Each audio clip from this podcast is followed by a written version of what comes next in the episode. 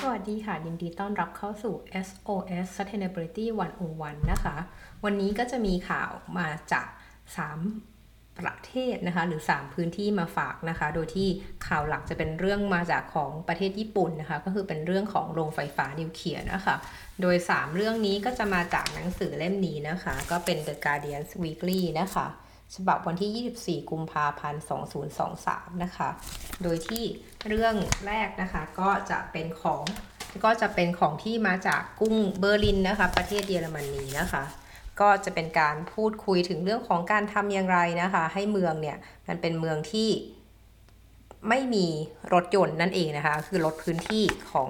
รถยนต์ในเมืองนะคะแล้วก็ลดจำนวนรถยนต์ในเมืองด้วยนะคะคือเนื้อหาก็จะบอกว่าตอนนี้ถึงกรุงเบอร์ลินเนี่ยก็มีคล้ายๆกับการ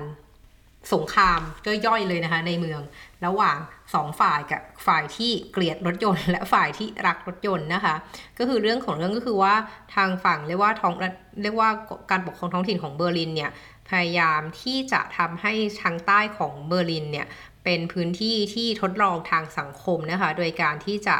ทำให้เตรียมการให้ชาวเยอรมันเนี่ยคุ้นเคยกับการที่จะทำเมืองที่ปราศจากรถยนต์นั่นเองนะซึ่งฟังแล้วมันก็ดูย้อนแย้งนิดนึงเพราะเยอรมันเนี่ยถือว่าเป็นประเทศที่นอกจากเบียร์ฟุตบอลแล้วก็รถยนต์เนี่ยเป็นอะไรที่รักแบบไม่มีเงื่อนไขนะคะเห็นได้จากรถยนต์ชื่อดังทั้งหลายไม่ว่าจะเป็น Mercedes นะคะไม่ว่าจะเป็น บี เอ็ม ดับเบิลยู หรือ บี เอ็ม ดับเบิลยู แล้วก็ Audi Porsche เนี่ยก็มาจากเยอรมันทั้งนั้นเลยนะไม่รวม Volkswagen ที่เป็นรถยนต์ของทุกคนนะจับจับต้องได้นะคะราคาไม่แพงจนเกินไปนะคะดังนั้นเนี่ยก็มีการเหมือนทดลองนะคะในช่วงที่เรียกว่าในช่วงที่เกิดการระบาดของไวรัสโคโรนาไวรัสเนี่ยเขาก็ทดลองการที่คนเนี่ยหยุดอยู่บ้านทำให้มีพื้นที่ว่างมากขึ้นนะคะเขาก็เอาเหมือนพื้นที่ว่างที่เป็นที่เดิมเคยเป็นสถานการจอดรถเนี่ยก็มาตั้งโต๊ะปิงปองนะคะเอามาตั้งเหมือนกระถางต้นไม้นะคะหรือว่าการแบบให้มาตั้งโต๊ะทานอาหารแทนอย่างเงี้ยค่ะอันนี้ก็เป็นส่วนหนึ่งที่เขามีการทดลองนะคะแต่ตอนนี้เนี่ยเขาจะเริ่มไปอีกระดับหนึ่งนะคะในเรื่องของการทำยังไงให้การคอมมูคอมมิวต์นะคะเรียกว่าการเดินทางในเมืองเนี่ยมันเป็นมิตรต่อสิ่งแวดล้อมมากขึ้นนะคะซึ่งเขาก็มีการพูดถึงนะคะว่าผู้ผู้คนเนี่ยส่วนใหญ่เนี่ยในกรุงเบอร์ลินเนี่ยก็จะค่อนข้างอาศัยนะคะอยู่ใกล้กับพื้นที่ที่ทำงานนะทำให้เดินไปได้นะคะดังนั้นเนี่ยเขาก็จะชูโรงนะคะในโดยทั้งหมดทางทฤษฎีเนี่ยมันก็เป็นเงื่อนไขที่ดีที่จะทำให้การสร้างโมเดล City of Short Distances นะคะก็คือว่าเป็นเมืองที่เดินระยะสั้นๆได้หมดเลยนะคะไม่ต้องใช้รถยนต์เลยนะคะแล้วก็อย่างเช่นเคยนะคะคนเยอรมันชอบตัวเลขนะคะก็มีการพูดถึงตัวเลขนะคะว่าห้าปีก่อนเนี่ยทางเบอร์ลินเนี่ยเราถือว่าเป็นเป็นเป็นคนเป็นเป็นระดับต้นๆเลยนะคะในเรื่องของการที่ควบคุมนะคะให้มีเรียกว่าอัตราการถือครองหรือเป็นเจ้าของรถยนต์เนี่ยจางจางใจกลางในใจกลางเมืองเนี่ยมันลดลงนะคะแต่ตอนนี้เนี่ยทางเบอร์ลินเนี่ยตัวเลขเนี้ยมันถูกแซงโดยลอนดอนและปารีสไปแล้วค่ะเขาบอกว่าคือจำนวนรถยนต์ที่อยู่ในตัวใจกลางเมืองเนี่ยของลอนดอนและปารีสเนี่ยปัจจุบันเนี้ยสองเมืองเนี้ยน้อยกว่าของกรุงเบอร์ลินนะคะถึงแม้ว่านะคะถ้าเทียบเป็นสัดส่วนนะคะจากผู้อยู่อาศัย หนึ่งพัน คนเนี่ย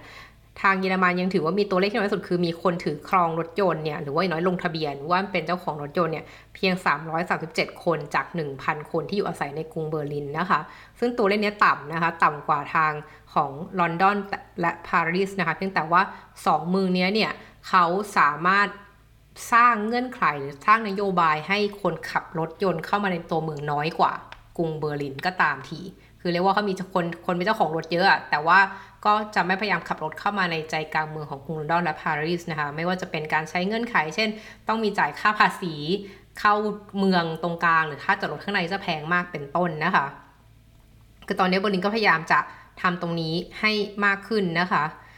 เอ่อทีนี้ส่วนต่อมามันก็จะมีการเล่าถึงปัญหาไม่ว่าจะเป็นทาง policy นะคะการต่อสู้กันระหว่างคนที่ชอบรถยนต์กับคนที่ไม่ชอบนะคะพรรค ซี ดี ยู นะคะที่เป็นพรรคอนุรักษนิยมเนี่ยก็มีการรวบรวมนะคะรายชื่ออย่างเงี้ยค่ะล่ารายชื่อนะคะเพื่อจะให้ตัดสินใจเพื่อให้เพื่อให้การทำงานอันเนี้ยการทำให้รถยนต์ เรียกว่าปรับสารเร็วในใจกลางเมืองมันไม่เกิดขึ้นเป็นต้นนะคะดังนั้นตอนนี้เนี่ยก็เป็นช่วงที่กำลังเหมือนต่อสู้กันอยู่นะคะว่าจะมีว่าฝั่งไหนจะชนะในเรื่องของการทำให้กรุงเบอร์ลินทางใต้เนี่ยเป็นพื้นที่ปราศจากรถยนต์นะคะอันนี้ก็เป็นเรื่องที่มาฝากสั้นๆนะคะส่วนอีกสั้นๆอีกอันนึงนะคะก่อนไปถึงเรื่องใหญ่คือญี่ปุ่นเนี่ยก็คือการพูดถึงของทวีปแอนตาร์กติกานะคะที่ทุกท่านก็ทราบดีนะคะว่าไม่ได้มีใครประเทศไหนเป็นเจ้าของส่วนใหญ่เป็นพื้นที่สำรวจมากกว่านะคะเขาก็พูดถึงว่าตอนนี้ที่แอนตาร์กติกาเนี่ยมันก็มีปัญหานะคะว่าน้ำแข็งเนี่ยมันละลายเยอะมากเลยนะคะเยอะมากจนเรียกว่าเหมือนส่วนที่หายไปเนี่ยมันแทบจะเท่ากับประเทศเยอรมันแล้วค่ะคือขนาดพื้นที่เนี่ยขนาดเท่าประเทศเยอรมันในพื้นที่แอนตาร์กติกาตอนนี้กลายเป็นพื้นที่ที่ไม่มีน้ำแข็งแล้วอะค่ะอันนี้ก็น่าน่ากลัวมากในเรื่องของการที่โลกร้อนเนี่ยมันจะเกิดอะไรขึ้นนะคะทีนี้มาที่พระเอกของเราในวันนี้จะเป็นเรื่องของสิ่งแวดล้อมที่มาจากประเทศญี่ปุ่นนะคะก็จะเป็นเรื่องของเอ่อพลังงานนิวเคลียร์นะคะที่อันนี้จะเป็นการพูดถึงเรื่องของ concern นะคะ concerns over release of treated Fukushima waste water นะคะก็แน่นอนนะคะเป็นเรื่องที่สืบเนื่องนะคะมาจากปัญหานะคะกากหรือว่ากากนิวเคลียร์นะคะหรือว่ากากของเสียที่เกิดจากการปฏิบัติการของโรงไฟฟ้านิวเคลียร์นั่นเองค่ะคือเนื้อเรื่องเขาก็เท้าความก่อนนะคะว่าอันนี้มันผ่านมาเกือบสิบสองปีแล้วนะคะที่มันเกิดแผ่นดินไหวครั้งใหญ่นะคะที่ที่ประเทศญี่ปุ่นนะคะเรียกว่าเป็นตัวเลขตัวตัวเลขน่ากลัวมากตรงที่ว่าว่าปัญหาภัยครั้งนี้เนี่ยทางทางธรรมชาติครั้งนี้เนี่ยมันฆ่าชีวิตคนไปกว่า หนึ่งหมื่นแปดพัน คนเลยนะคะแล้วก็เนื่องมาจากการเกิดคลื่นสึนามินะคลื่นยักษ์สึนามิจากการที่เกิดแผ่นดินไหวนั่นเองนะคะแล้วก็หนึ่งวันที่สิบเอ็ดมีนาคมนี้จะเป็น anniversary นะคะเพื่อรำลึกถึงวันที่เกิดเหตุการณ์แผ่นดินไหวนี้ขึ้นนะคะโดยที่ตรงนี้สิ่งที่เป็นที่ฮือฮาหรือเป็นที่ถกเถียงกันตอนนี้จะเป็นเรื่องของการที่พูดถึงการปล่อยน้ำเสียนะคะเรียกว่าหนึ่งล้านตันเลยนะคะของน้ำที่ได้รับการบำบัดแล้วเขาเน้นคำว่า treatedบำบัดแล้วนะคะที่มันมาจากการเหมือนเอ่อการเหมือนเสียหายนะคะของโรงไฟฟ้านิวเคลียร์ฟุกุชิมะไดอิชิเนี่ยมันก็คือว่าเนื่องจากว่าพอสึนามิเนี่ยมันมันมันมันมันส่งผลกระทบให้เหมือนพลังงานไฟฟ้าที่เป็นสำรองสำหรับการเอ่อรันโรงไฟฟ้านิวเคลียร์เนี่ยมันมันมันมันมันหยุดไปเนี่ยมันทำให้เกิดการเหมือนแกนเตาปฏิกรณ์นิวเคลียร์เนี่ยมันละลายเนาะแล้วก็เกิดเหมือนมหันตภัยที่คล้ายๆกับเชอร์โนบิลนะคะคือเขาก็บอกเลยว่าการเคสของฟุกุชิมะเนี่ยแทบจะเป็นการมหันตภัยที่เกิดจากโรงไฟฟ้านิวเคลียร์ที่ใหญ่ที่สุดลองนับนับตั้งแต่ที่เราเคยเกิดเชอร์โนบิลมาคือเชอร์โนบิลเนี่ยอันตรายย่ำแย่มากจริงเมื่อยี่สิบห้าปีก่อนนะคะเอ่อแล้วก็เรียกว่ายี่สิบห้าปีก่อนเนี่ยก็คือเกิดของพวกเชอร์โนบิลใช่ไหมคะแล้วก็ตอนนี้เขาก็บอกว่าเหตุการณ์ของฟุกุชิมะเนี่ยตอนนี้ก็เป็นอันตรายที่ใกล้เคียงกันเลยนะคะตอนนี้สิ่งสำคัญก็คือว่าเขาก็อย่างที่เราเคยคุยไปในหลายครั้งนะว่าพลังงานนิวเคลียร์ถือเป็นพลังงานที่เรียกว่าสะอาดแล้วกันคือมันมันสะอาดในในการของการปฏิบัติการเนี่ยมันสะอาดก็จริงแต่ว่าสิ่งที่มันอันตรายก็คือกากปฏิกรณ์นิวเคลียร์เนาะหรือว่าขยะนิวเคลียร์จากโรงไฟฟ้านิวเคลียร์นั่นเองแล้วก็ทั้งเรื่องของการที่การก่อสร้างนะคะว่าอันตรายเนี่ยถ้ามันเกิดอุบัติเหตุขึ้นมาเนี่ยมันมันอันตรายเนี่ยมันประมาณนี้เลยนะมันยาวนานเป็นเจเป็นเจเนอเรชันของคนเลยนะคะทีนี้สิ่งที่ข่าวเนี่ยมาพูดถึงเนี่ยก็จะเป็นการพูดถึงเรื่องการที่จะลดพิษของนิวเคลียร์เนี่ยหรือพลังงานแร่กัมมันธาตุรังสีที่เกิดจากโรงไฟฟ้านิวเคลียร์เนี่ยมันคือต้องใช้น้ำจำนวนมากในการหล่อหล่อหล่อหล่อเย็นเนาะทำให้ตรงแกนปฏิกรณ์นิวเคลียร์เนี่ยมันไม่ร้อนจนเกินไปนะทำให้มันควบคุมได้เนี่ยทีนี้ปัญหาตอนนี้คือว่าเขาใช้น้ำจำนวนมากในการหล่อเย็นและตอนนี้น้ำเหล่านี้ต้องถูกเรียกว่าไม่มีที่เก็บแล้วอะคือเรียกว่าพื้นที่ที่เขาเตรียมไว้สำหรับการเก็บแทงน้ำเนี่ยจะเป็นรูปตามรูปนี้ข้างล่างเนาะที่เป็นรูปแบบว่าเป็นแทงน้ำอย่างนี้เนาะซึ่งตอนนี้เขาบอกพื้นที่เนี่ยมันเต็มแล้วอะมันเต็มแล้วแล้วมันไม่มีที่เก็บแล้วแล้วมันก็ยังต้องมีการบำบัดอย่างต่อเนื่องคือว่าแผนการฟื้นฟูหรือแผนการบำบัดกลับคืนให้เหมือนเดิมเนี่ยมันใช้เวลา ยี่สิบถึงสามสิบ ปีเลยและตอนนี้ก็อยู่ในแผนนั้นอยู่คือสิ่งที่เขาทำตอนนี้มันอยู่ตามแผนก็คือว่าการที่จะต้องใช้น้ำจำนวนมากในการทำความสะอาดหรือในการลดทอนความเป็นพิษเนี่ย ซึ่งตอนนี้ปัญหาคือว่ามันไม่มีที่วางแล้วเขาก็เลยต้องเอาน้ำเนี้ยปล่อยลงทะเลซึ่งมันก็แน่นอนว่ามันก็มีคนกังวลเนาะว่าไอ้น้ำที่ปล่อยมาที่ถึงแม้ว่าคุณได้รับการบำบัดแล้วก็จริงเนี่ยโดยใช้เทคโนโลยีต่างๆในการดึงพวกสารหรือว่าแร่กัมมันตรังสีหรือความเป็นพิษออกจากน้ำแล้วเนี่ยก็จริงแต่มันก็ยังมีไทรเทียมหลงเหลืออยู่นะคะซึ่งมันเป็นซึ่งมันเป็นเหมือนการเรดิโอเรียกว่าเป็นกัมมันตภาพรังสีเนี่ยที่มันเป็นฟอร์มมันเป็นรูปแบบหนึ่งของไฮโดรเจนอะแต่เป็นฟอร์มที่มันปล่อยรังสีออกมาอย่างเงี้ยซึ่งซึ่งในทางเทคนิคแล้วเขาบอกมันยากที่จะแยกออกมาจากวอตจากน้ำคือแยกแยกตัวนี้ออกมาจากน้ำแยกยากมากดังนั้นเนี่ยเอ่อมันก็เลยเป็นสิ่งที่คนเขากังวลทีนี้เขาก็บอกแค่ว่าทางรัฐบาลญี่ปุ่นกับบริษัทที่ดูแลอันเนี้ยก็พยายามมาให้ความรู้ความเข้าใจหรือพิสูจน์ให้เห็นในเชิงวิทยาศาสตร์ว่าน้ำที่ปล่อยออกมาเนี่ยมันมันมันเป็นน้ำที่ไม่เป็นพิษแล้วต่อสิ่งแวดล้อมหรือไม่มีผลกระทบต่อสุขภาพของมนุษย์เลยแล้วเขาก็บอกว่าวิธีการเอ่อบำบัดน้ำจากโรงปฏิกรณ์นิวเคลียร์อย่างเงี้ยมันก็เป็นเรื่องที่ทำกันในทั่วโลกหรือในทุกที่ที่มีโรงไฟฟ้านิวเคลียร์ก็ใช้วิธีนี้เหมือนกันดังนั้นคนไม่ควรจะต้องวิตกกังวลกับเรื่องนี้เพียงแต่ว่าสิ่งที่สิ่งที่กังวลก็คือแล้วจะยังไงต่อคือเขาก็แล้วจะทำยังไงต่อถ้าเกิดว่าทางรัฐบอกว่ามันไม่เป็นไรแล้วก็ลิมิตต่างๆเนี่ยคือมันบำบัดน้ำอีกรอบก็ได้นะหลังก่อนที่จะปล่อยลงเนี่ยเพื่อให้ระดับของไทรเทียมเนี่ยมันต่ำกว่าสิ่งที่รัฐกำหนดคือเรียกว่ามาตรฐานกำหนดไว้ไว้เท่าไหร่เนี่ยจะลดลงไปอีกอย่างเงี้ยจะจะจะได้จะได้ทำให้แน่ใจว่ามันไม่มีผลกระทบต่อน้ำแล้วก็สิ่งแวดล้อมแต่ทั้งนี้ทั้งนั้นเนี่ยมันก็มีแน่นอนว่ามันก็มีคนมาถามเนาะว่าแล้วจะยังไงต่อ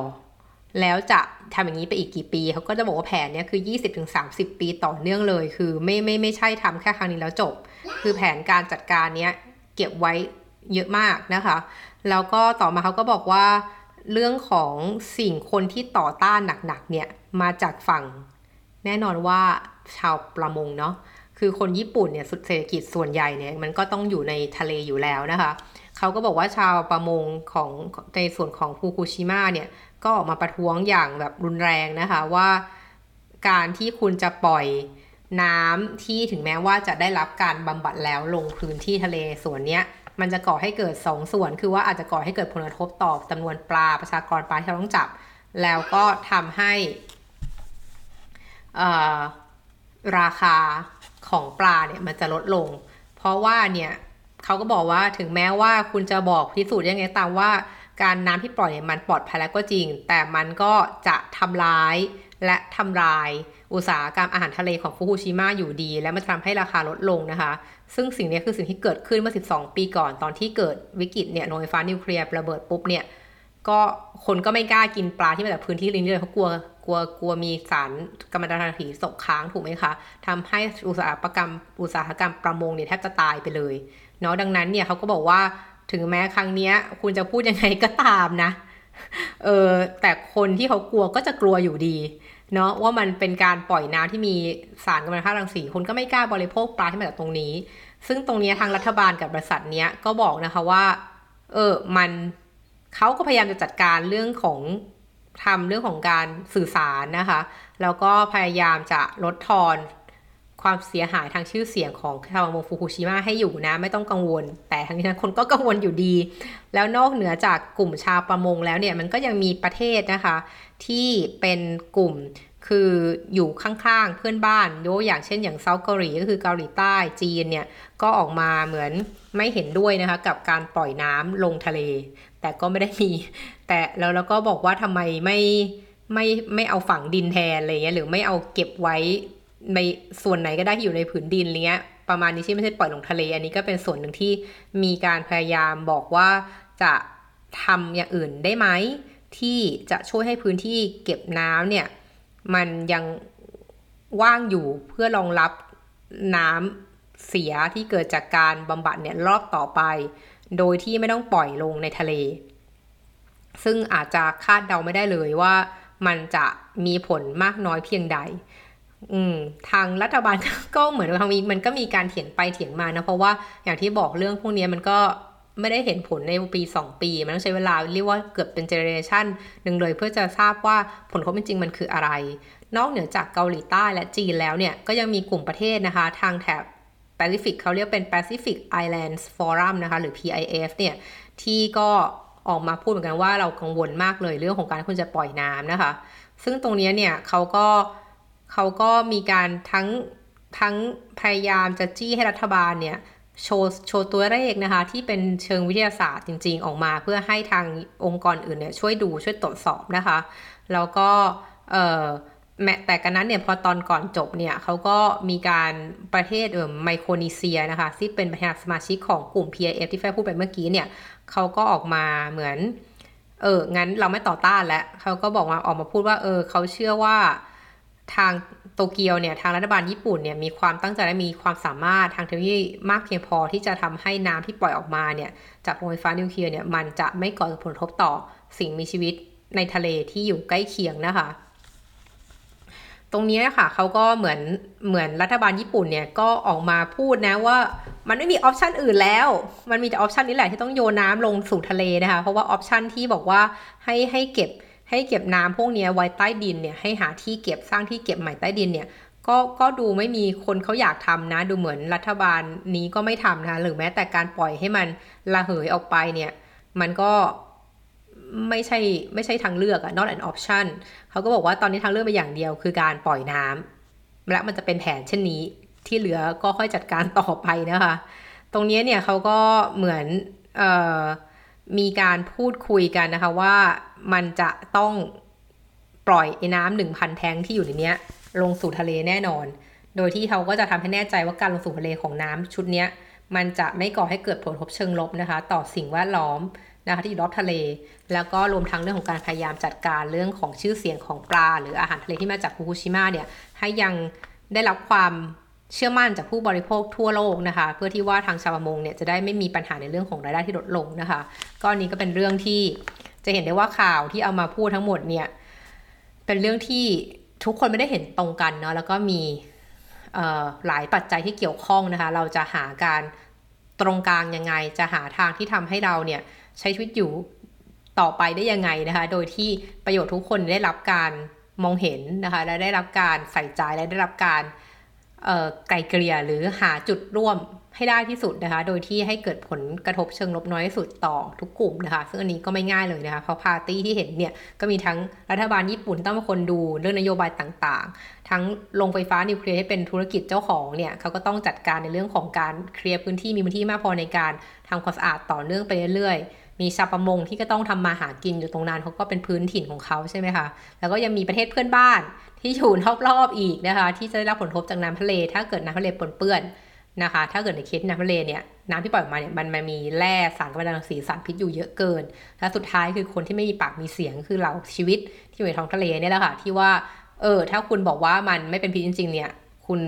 ช่วยมีเอกสารหรือช่วยมีตัวเลขที่มันเชื่อถือได้ที่ถ้านักวินักวิทยาศาสตร์หรือองค์กรอื่นๆจากจากอเมริกาจากยุโรปเข้าไปตรวจเนี่ยมันจะได้ความเห็นที่เหมือนกันว่าน้ำที่คุณปล่อยออกมาเนี่ยมันได้รับการบำบัดอย่างดีที่สุดแล้วและไม่เป็นพิษต่อสิ่งแวดล้อมและสัตว์ต่างๆขอบคุณที่ตาม เอส โอ เอส แล้วเจอกันใหม่ครั้งหน้า สวัสดีค่ะ